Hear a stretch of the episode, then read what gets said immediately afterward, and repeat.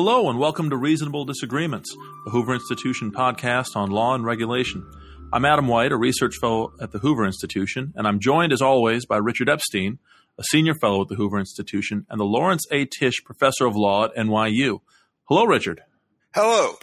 So, our topic today is trade, the topic much in the news for the last year as the Trump administration has renegotiated NAFTA and declared a trade war with China. But, Richard, I have some good news.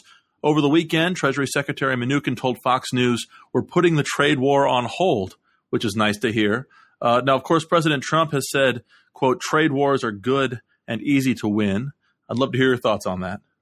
Well, I mean, I don't have many thoughts on that. Let me start the following way. I opened up the Wall Street Journal to get the latest news on the trade wars, and there are a couple of things that I think are of note. First is the stock market is level today uh, after yesterday's 300 point rise, which means essentially uh, there's no new news on this, and so what happens is things remain steady at the global level. Uh, the second thing are the two headlines on the left side of the uh, Wall Street Journal page, and the first of them says U.S. and China edge toward a resolution of a trade stand standoff, which I regard as good news. And then the analysis below it says in trade war with U.S., China gets the upper hand. I have no idea as to which of these two stories is true or why. Uh, the first problem, of course, is that I don't believe in trade wars. I think that when Donald Trump said that trade wars are easy to win, he was in one of his more delusional states of mind. Uh, what happens is if you start to have a trade war, all of your sellers overseas are troubled, and all of your buyers from overseas are troubled, and all the people who first buy and then sell, or sell and then buy, are going to be troubled. Uh, so what happens is everybody who's in the market is opposed to this because trade is not one humongous deal um, in which we give something and they get something back. It doesn't have the same characteristics of the Iran nuclear deal, for example. And what you do is you have millions of sub deals, and every one of them turns out to be at risk if you decide to run this particular trade war. This, I think, has some serious implications uh, for the way in which the domestic policies have played out. Uh, Trump is so much thinking about his base, that is, people whom he thinks have lost jobs to trade wars, that he forgets all the businesses who are in some part of his base, all of which are adamantly opposed. Then what you do is you add two and two together, and the second part of this two and two is all of these firms have workers.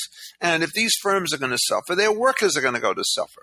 And so what happens is Trump has to realize that there's no surgical method available for him to say, I'm going to help the unemployed workers in Fort Wayne, Indiana, when their businesses have moved to Mexico, assuming that's all to be true, because he has to take down a lot of other people with him, because trade wars are contagious and they cannot be confined. So I think what's really happening is there's a battle inside the information, inside the administration, and with its major supporters outside the administration.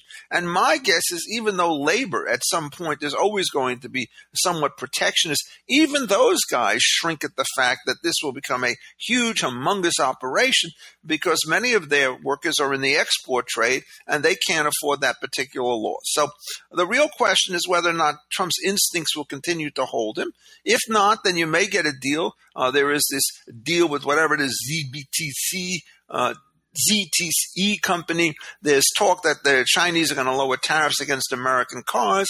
Um, they should do all of that. Let's hope that the standoff is eased and it will be win-win. Uh, if it's like the analysis says that China's got the upper hand, then what we're still thinking is what form of protectionism is best. And Adam, I'll toss it back to you with the notion of, uh, in your reasonable mind, is there ever a case for protectionism if we get ourselves apart from the very tricky issues of national security? Well, and I want to get back to national security before long, but when I think about these issues, I, I tend to think of them uh, from the perspective of somebody uh, like me who grew up in Iowa, where you have where you have both manufacturing, right, that would love access to to Chinese markets. I grew up in a in a in a in a John Deere family, and I appreciate how important it is for U.S. manufacturing to be to have access to overseas markets. At the same time, agriculture being so important in Iowa, I've seen the backlash and the risk that a trade war could have real harm for corn and soybean farmers in Iowa. So I, you know, I see both impacts, and I've seen it my whole life, and so I tend to be a little bit ambivalent about this. My instincts are with you that the that the best trade policy is a free trade policy. Um, but I hesitate because in the case of China, I think the question is less about what happens when the U.S. declares a trade war on foreign countries, and the question is how what do we do when foreign countries declare a trade war on us or, or have an undeclared trade war on us. I think it's clear that for years and years, China has not uh, been an open market. Uh, and on top of that, it has not hesitated to manipulate its currency uh, for favorable, uh, you know, to, to, favorably goose its economy in the short term. And we've also seen what China has done on intellectual property rights or the lack thereof in the country. And so when you tie all of those issues and others together, um, and the fact that China has been, as I said, declaring, if not declaring a trade war, waging a trade war of sorts or a mercantilist policy against us for years, I sort of I have to pause, and and I think that while Trump's approach is against my own pro free trade instincts, I can appreciate where he's coming from on this. So what do you make of, of the those two issues, the the intellectual property issue and the currency issue, and and could those ever reach a point that justifies uh, responsive action by the U.S. Uh, and there's also the third one, uh, which is the protectionism from their side, which you also mentioned. Right. Well, I mean, this is, I think, the general position of trade economists. Proposition number one if everybody plays in accordance with the rules, the traffic flows smoothly. But if somebody crosses over into the lane and starts to cause a smash up, then everybody has to decide what's going to be the second best response. And that's why I think you're right to have some degree of ambivalence. Let me sort of sort these things out um, in the separate ways. First of all, uh, with respect to the protectionism coming from their side, um, I understand why for particular firms, this is extremely uh, frustrating. Uh, but I also think that there are a lot of benefits that we get from Chinese protectionism um, and subsidies. What they want to protect their particular markets, they're making themselves less efficient than all the other markets in the world. So, what sales we may lose to China are probably going to be sales that we can gain to somewhere else, where the Chinese will be less effective competitors. It's also the case when they start subsidizing their stuff. The appropriate response is to buy as much subsidized goods as you can, and then when you put them into the international market again, or even into the domestic market, you're going to get some sort of gain. So my own instinct, which is not that of the parties on the front line, is to take the broader perspective and to think that if they want to play the uh, subsidy game, certainly just let it run and take advantage of it. And those companies that are hurt by the subsidy should diversify their strategies. And those companies that benefited from it should take advantage. It's a little bit like predation. If somebody wants to sell you goods at below cost, the proper response is not to sue them in the antitrust laws. What it is, in effect, is to buy large. So on that one, I don't know. Well, Richard, second, on that on that one, really quick, if I just yeah, go, if I sure. could interject, um, I understand that in the long run, the company or the country that runs policy like that is setting itself up for some for some harm. But um, you know, so, it, but it reminds me of, of, of the line was it Keynes's line that in the long yes. run we're all dead, or the market can stay irrational longer than you can stay solvent. I mean, if a, if a country like China sees not just short run advantage, but also an opportunity to gain a, an advantage in industries where there's real network effects and a real first first mover advantage. And if China can get in on on technological industries uh, that that really, and I don't know if it's if it is doing this, but if it were to do that and to try to to to to goose policy to get the short run upper hand on policies where having an early lead is a, is a good thing and, and a structural thing. Um, well, look, the, the two, is then is then responsive action justified? Well, look, you've got to break it down into two parts. There's the protectionist part, which prevents you from getting your goods in, and there's a subsidy part, which helps them get their goods out. I do not see how any company gets itself a technological advantage by playing the infant industry protectionist game. Uh, what they are doing is they're going to deprive themselves of some key technologies that they might need in order to uh, work this stuff. On the subsidy side, I think what I said before is true true. You buy what they have. Now, when you're going into war with them, uh, what you can do is you can use your subsidized goods and services to compete with them because they're going to have to pay not only the services for the stuff that they are making, but they're going to have to pay the cost of the stuff that they're going to you. And one of the reasons why predation turns out to be a very weak strategy in the antitrust domain is that it's not only one guy who can buy all the stuff that's being sold at a very low price. Other people in other nations can start to do it. So in the end, there's never been a successful strategy of subsidization and predation, and I don't believe that you're going to get one in this particular case. Now, what the problem is, of course, you're an American car manufacturer, and the Chinese are putting a 25% tariffs on this. And you're absolutely furious, and you're absolutely right to be furious. My own sense is I think what you want to do is to hit them very, very hard with a bunch of publicity campaigns painting them as outliers. I don't think what you want to do is to take other actions. It would certainly, for example, Adam, I think be foolish if you say, oh, well, they got to pay a subsidy, so the United States Treasury is going to back these cars and give them a, a subsidy in order to overcome the protection on the other side. So I think, in effect, in this case, grin and it, the political economy is exactly the opposite, as you say because the companies that are directly affected are the ones who are going to be marching to the White House as the Congress. And the sort of diffuse positive effects, which I think outweigh the negative effects, are not located in any particular industry. So you have the standard public choice dilemma. Concentrated losers tend to influence policy more than diffuse winners. But I mean, I'm trying to do this as a kind of an abstract intellectual, and I want to stand my ground and I want to help them. Uh, how would I help these guys? I'd go to the WTO. I would start to broadcast one way or another on this stuff. And also, you haven't gotten to this, is I do think very strong responses are appropriate to anybody who steals intellectual property. And if you're worried about network industries, that almost invariably involves internet, you know, in, um, involves various kinds of technical properties of one sort or another of IP. And so the question I'm going to throw back to you is if we want a surgical strike against their flagrant disregard of all trade secrets and all other forms of intellectual property, how do you think we ought to proceed? So for once, I'm going to be the interlocutor. Well, I don't think you can do a surgical strike on this. I think it's one of those one of those situations where the choice is between allowing the market to sort itself out or reaching for the bluntest tool for the for the, the tool at hand, which happens to be a blunt one. Um, if President Trump's stirring up of controversy over the Chinese trade issue is what opens the door to meaningful IP reform with China, something that there have been calls for for years and years, and there's never been any progress on it.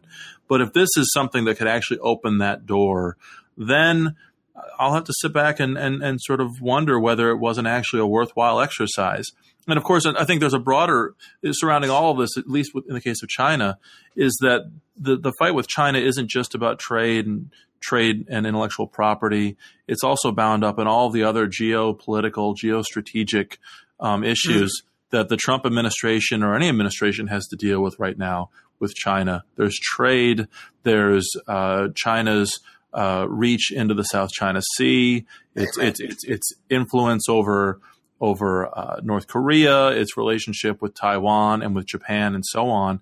And so, while we can have not just an uh, you know a, a, limited debate on trade or, or, an abstract debate on on trade as a standalone issue, there are no standalone issues in our government, and the administration has to balance a lot of things.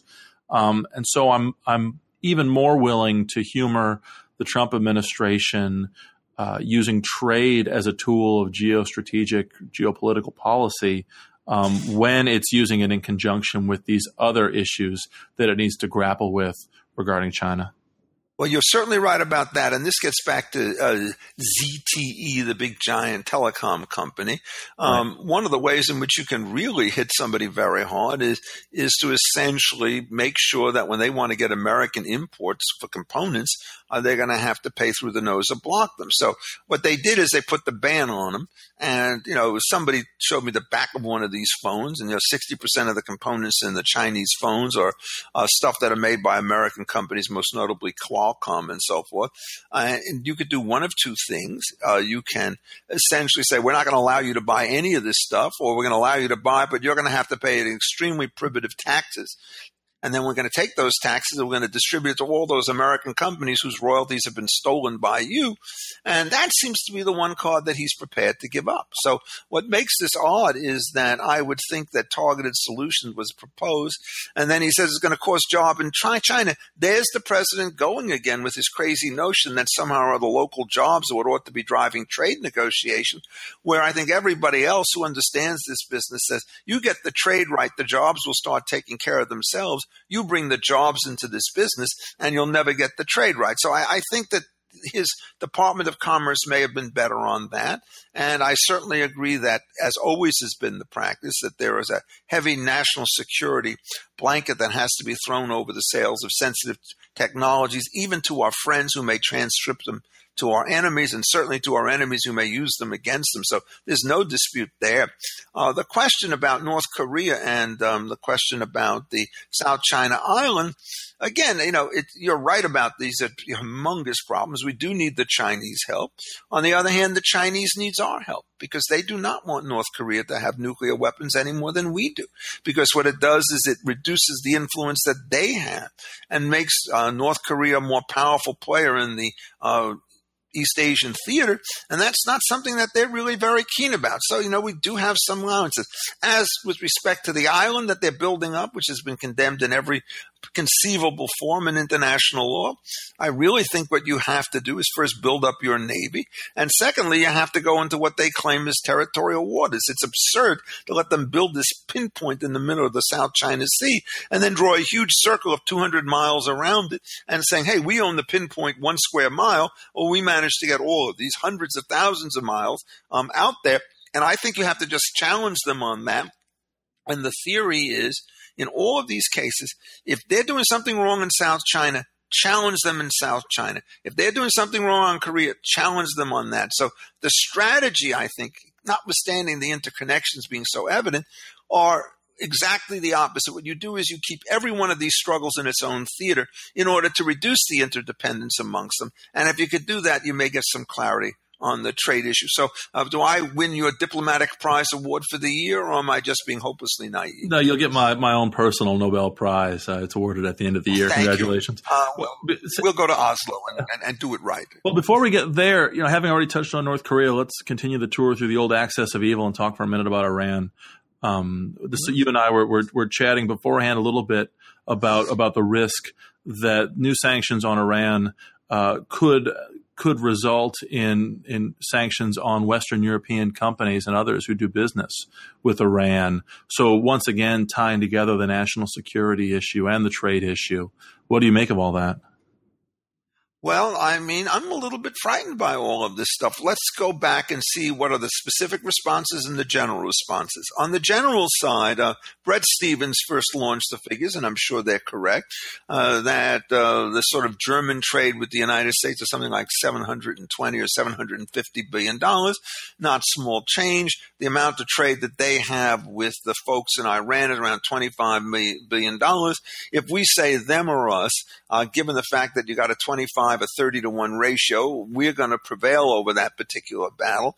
Uh, but what that does is it whets your appetite to do this again under circumstances where the numbers may not be as favorable and calamity could ensue. So I am very uneasy about playing that particular card um, to the extent that it's only a threat, then it seems to work. You know, congratulations in the short run. But as you reminded us, right, the long run is much more murky if you're going to play this kind of policy. And so you have to be extremely careful in the way in which you do it. I don't regard this as completely illegitimate because I think every time somebody decides to trade with the Iranians, you're giving them more money in their treasury to stoke mayhem everywhere else. And I think the Europeans bear an enormous burden for being so soft, as was Obama, on all of the red line issues and all the issues of oppression in Iraq and Syria and even in Iran. Uh, uh, that you know we have a lot of penance to pay for the stuff that's there. So I do not want that as my first best thing, but I can't rule it out for the reasons that you stated. On the other hand, you know, there are all sorts of currency uh, connections going through banks, and Treasury seems to have a pretty good handle on what these are. And if you manage to have a much more localized response, A, it will be more effective, and B, it will have less collateral damage. And so my emphasis is to probably start on those things. And it seems to me that that's what's going on. The other thing I think on Iran, which the administration is doing right, is you cannot play carrots alone, rather sticks alone, um, which is what we've done. You have to offer them carrots. And so, you know, the argument that uh, was put forward by, I think it was Pompeo the other day, is look, if they want to basically face this kind of serious reaction, their economy is in disarray because the mullahs, whatever they may know about divine issues, they're not really very good at running a complex modern economy. Uh, inflation's getting out of control. There's domestic unrest and so forth. You can't solve that particular problem if you want to start throwing around bombs in Gaza, Lebanon, Syria, and so forth. Uh, you take that off the table, and not only will we let anybody else trade with you, we'll trade with you, and we'll do even better than that. We'll go in there and try to help you figure out how you can straighten out this mess of an economy that you have to have. And you know, international relationships are without law on top of it, sort of like the mafia. And the example that I always like to give is if you're running the mafia, you promise somebody really dreadful consequences if they don't cooperate, but you also pay them if they do. Uh, because in order to get the biggest spread that you want between your desired and undesired action, you have to be doing both carrots and sticks. And so, one of the reasons I'm slightly comforted by the uh, maneuvers is I think post the breakdown of the treaty about 10 days ago, I think Pompeo and Bolton have been playing it right. And if we continue to both put the olive branch out there and the thing on the other side, put yourself in the positions of the Europeans. What are they going to tell these people? Keep fighting, guys. We won't be able to send you anything, but you have to make sure that the Americans aren't the imperialists, or they're going to say, for God's sakes, get yourself a deal on this stuff so we could resume trade. I think, in effect, that this is a very clever strategy, and I, I, think that it ought to continue. And I know, again, you know, I'm something of a contrarian. I've always thought of you as not being mainstream, uh, but closer to the mainstream than the rebellious Richard. Well, I will say, notwithstanding everything I, I said a little bit ago in favor of of of, of trade policy, it is a little ironic that the Iran sanctions issue arose at the exact same moment that the Trump administration was trying to raise our own country's walls to foreign trade. In a way, uh, trade restrictions, restrictions on imports, are a form of sanctions that a country imposes upon itself. Um, and I, I, wish more folks would draw that connection between what we're trying to impose on Iran and what we're trying to impose on ourselves. Um, the other place where this is becoming a big issue, or it has been since President Trump began campaigning for office, is, is here in North America with NAFTA and calls to reopen uh, the NAFTA the NAFTA agreements. And I remember this is one thing I do remember growing up in Iowa when NAFTA uh, when NAFTA first came into existence. You saw small manufacturing leaving. Um, the big manufacturing stayed in place, uh, but small manufacturers, at least some, did leave. And and I saw firsthand the impact that can have on communities and on towns, and that's probably what originally sensitized me to the issue years and years ago. But I have to admit, watching you know, two decades later, three decades later, NAFTA seems to have been, in many ways, a great success, and uh, not just in terms of trade policy, but in terms of trying to knit the continent together diplomatically and to raise the Mexican standard of living such that that the United States is not as attractive a place. It seems to me a wealthy Mexico is the best immigration policy we could have for those who are concerned about levels of immigration into the United States. I'm not one who shares those concerns so much, but for those who do, you'd think you'd want a wealthier Mexico. And so I've just been baffled uh, by the way that the Trump administration has has beaten up on the NAFTA agreement, even though the NAFTA agreement in many ways serves so many of the Trump administration's own stated policy interests. Well, I could not agree with you more on this one. Um, I, I, think he's downright perverse on many of these particular issues, and he should be ashamed of himself for the kind of effort to play brinksmanship with this treaty. And I think a lot of it goes back to the question of how you draw inferences when you start to see the initial treaty going. Mm-hmm. Uh, there's no question that there were many American firms that shut down their shops in Iowa, Idaho, Illinois, and so forth, and decamped to Mexico. Uh, but it's wrong to assume that if they did not decamp to Mexico, all those businesses would remain exactly where they were. Because at the same time that you had the mass exodus going south of the border, you had a mass exodus from the Rust Belt states, and note the name that we use for them, uh, to the southern bloc. So people are also opening up plants in Mississippi, Tennessee, Alabama, Texas, and so forth, because they have a much more hospitable climate. So um, if these guys did not go to Mexico after NAFTA, there's nothing which says that they wouldn't have gone to some other location in the United States. That's certainly been the case with respect to the auto industry and the tire industry and all the ancillary stuff. Uh, there are right to work laws and low tax bases in a variety of states. And so people are marching into South Carolina, Alabama, Tennessee, and so forth. The UAW has never been able to win a union election there because these guys have realized uh, that they may, in the short run, have a huge strike that will will cost them dearly, get some wage increase, which won't quite offset the loss, then find out that the facilities are going to be shut down or, or shrunk in terms of their size, and they will be much the worse off if they're taking a high risk and it turns out low return strategy. That's the history of the UAW in the North. Why anybody would want to follow in the South if they have any knowledge of this is beyond my comprehension. So that's the first part of this thing. They got the causation wrong. Many of these businesses would have died or gone elsewhere, even if it turns out there had been no NAFTA. The other thing, of course, is it's easy to mention the class clothing. What about the plant openings? That is, you know, it turns out the Mexican market is open. Uh, we have a somewhat of a, a $20 billion trade deficit with them. It's trivial in the grand scheme of things. It doesn't matter anyhow. Now we have American firms that are selling there, and American firms who are distributors buying from there and giving it to American consumers.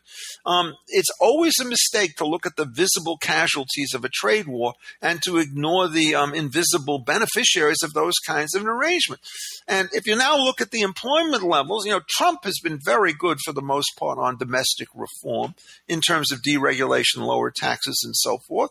I think he's on sound ground there. All of a sudden, what you see, start to see is now, hey, help wanted signs. It's not just signs out there.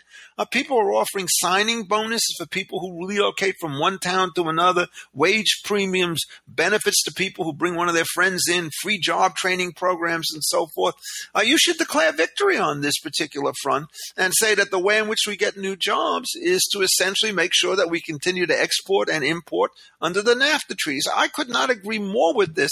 And I just wish the president would understand that so much went wrong before he came in office was attributable to the dreadful Obama policies, which were anti free trade in the domestic market, particularly on labor union issues and also on general regulatory issues. And deregulation at home actually works. I don't think there's anything more powerful proof of that than what has happened. And also, if you compare the state stuff, all the movement is from the high regulatory, high tax states into the low regulatory states. So I'm sitting now here in the state of Illinois, uh, which, if it elects Mr. Pritzker, is going to have a billionaire lead it down to the road to ruin. Our taxation burdens are very high.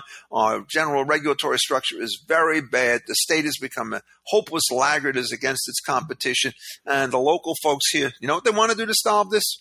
They want to have a progressive tax. That will solve the whole problem, Adam. Well, I think it's it's good then that you split your time not just in Illinois but in, in the deep red states of California and New York. It helps you avoid a lot yes, of those problems. Right. As I said, I vote my political preferences where I choose to work. Um, uh, but it is it's scary. It's very scary as somebody who lives and works in all three states. You mentioned the ZTE issue with with China. Um, we've been talking about trade. There is the related but somewhat separate issue of foreign direct investment at the United States. The issues mm-hmm. that are regulated at the federal level by what we call CFIUS, the it's the Interagency Committee on Foreign Investment in the United States that can veto mm-hmm. uh, foreign acquisitions of of strategic or critical domestic uh, infrastructure when there seems to be a national security problem raised by that foreign mm-hmm. acquisition. The classic case being, say, um, uh, you know, China uh, buying a telecom company that has strategic tel- telecom assets. And on the other hand, you've seen you've seen how this can go perhaps wrong. It wasn't too long ago that CFIUS vetoed was it uh, Qatar or Dubai wanted to buy uh, port port facilities in the southern United States. Yes. Dubai Ports World, and CFIUS intervened and blocked that on strategic uh, grounds or national security grounds in the aftermath of 9/11 and the Iraq War. Um, I think the if I recall correctly, the real story behind all of that was that the the so-called national security concerns were in large part trumped up by a domestic competitor or stakeholder who was dissatisfied with the sale. And so you can see how lodging that much power over foreign investment in such a, a politically accountable or politically responsive body like CFIUS could be a good thing, could be a, a, a horrifically bad thing. Uh, what do you what, do? You have any strong views either way on that?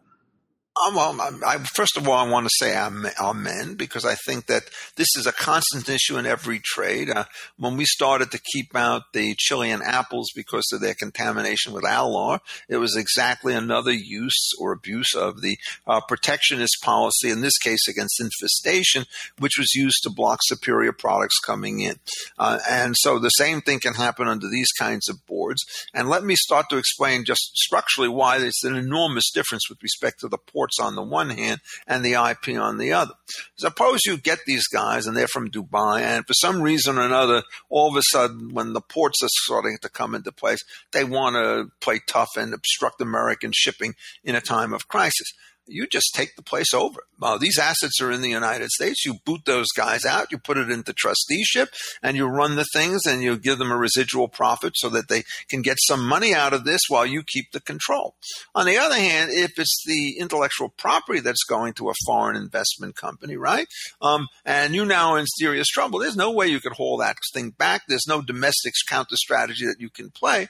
So I'm much more concerned with the um, exploitation of intellectual property, property um, which once it's gone is gone forever, uh, and trade secrets and IP and everything else under these circumstances, than I am with respect to people who want to make direct physical investments in the United States. So, uh, just to finish the loop, the third case that came up on national security was again one of these kind of Trump fantasies that you just wince when you see it. All of a sudden, uh, we're starting to put um, tariffs, handsome tariffs on aluminum and steel coming in from Canada and from Western Europe. I mean, if he wanted to be, you know, this is the crazy art of the deal stuff, um, fine, but it's a very dangerous strategy. What somebody is trying to figure out is there any national security interest in doing this? The answer is it's so bizarre that it should be ashamed to ask it. So one of the things that Trump should do right now in order to diffuse um, various kinds of tensions with our Western Western allies um, is to announce that he's just removing all of these tariffs uh, because we're not playing the anti-competitive game in order to make the steel workers and domestic producers happy. And, and this, I think, is one of the real dangers in international trade, and I, I, think you'd agree with this, is that when it comes together and you're an embattled industry like American steel, there's no labor management conflict. They're both on the same side of the protectionist mm-hmm. game, and it's that unification uh, that makes them uh, so dangerous. So I, I, think in the end, you've got the right conceptual framework.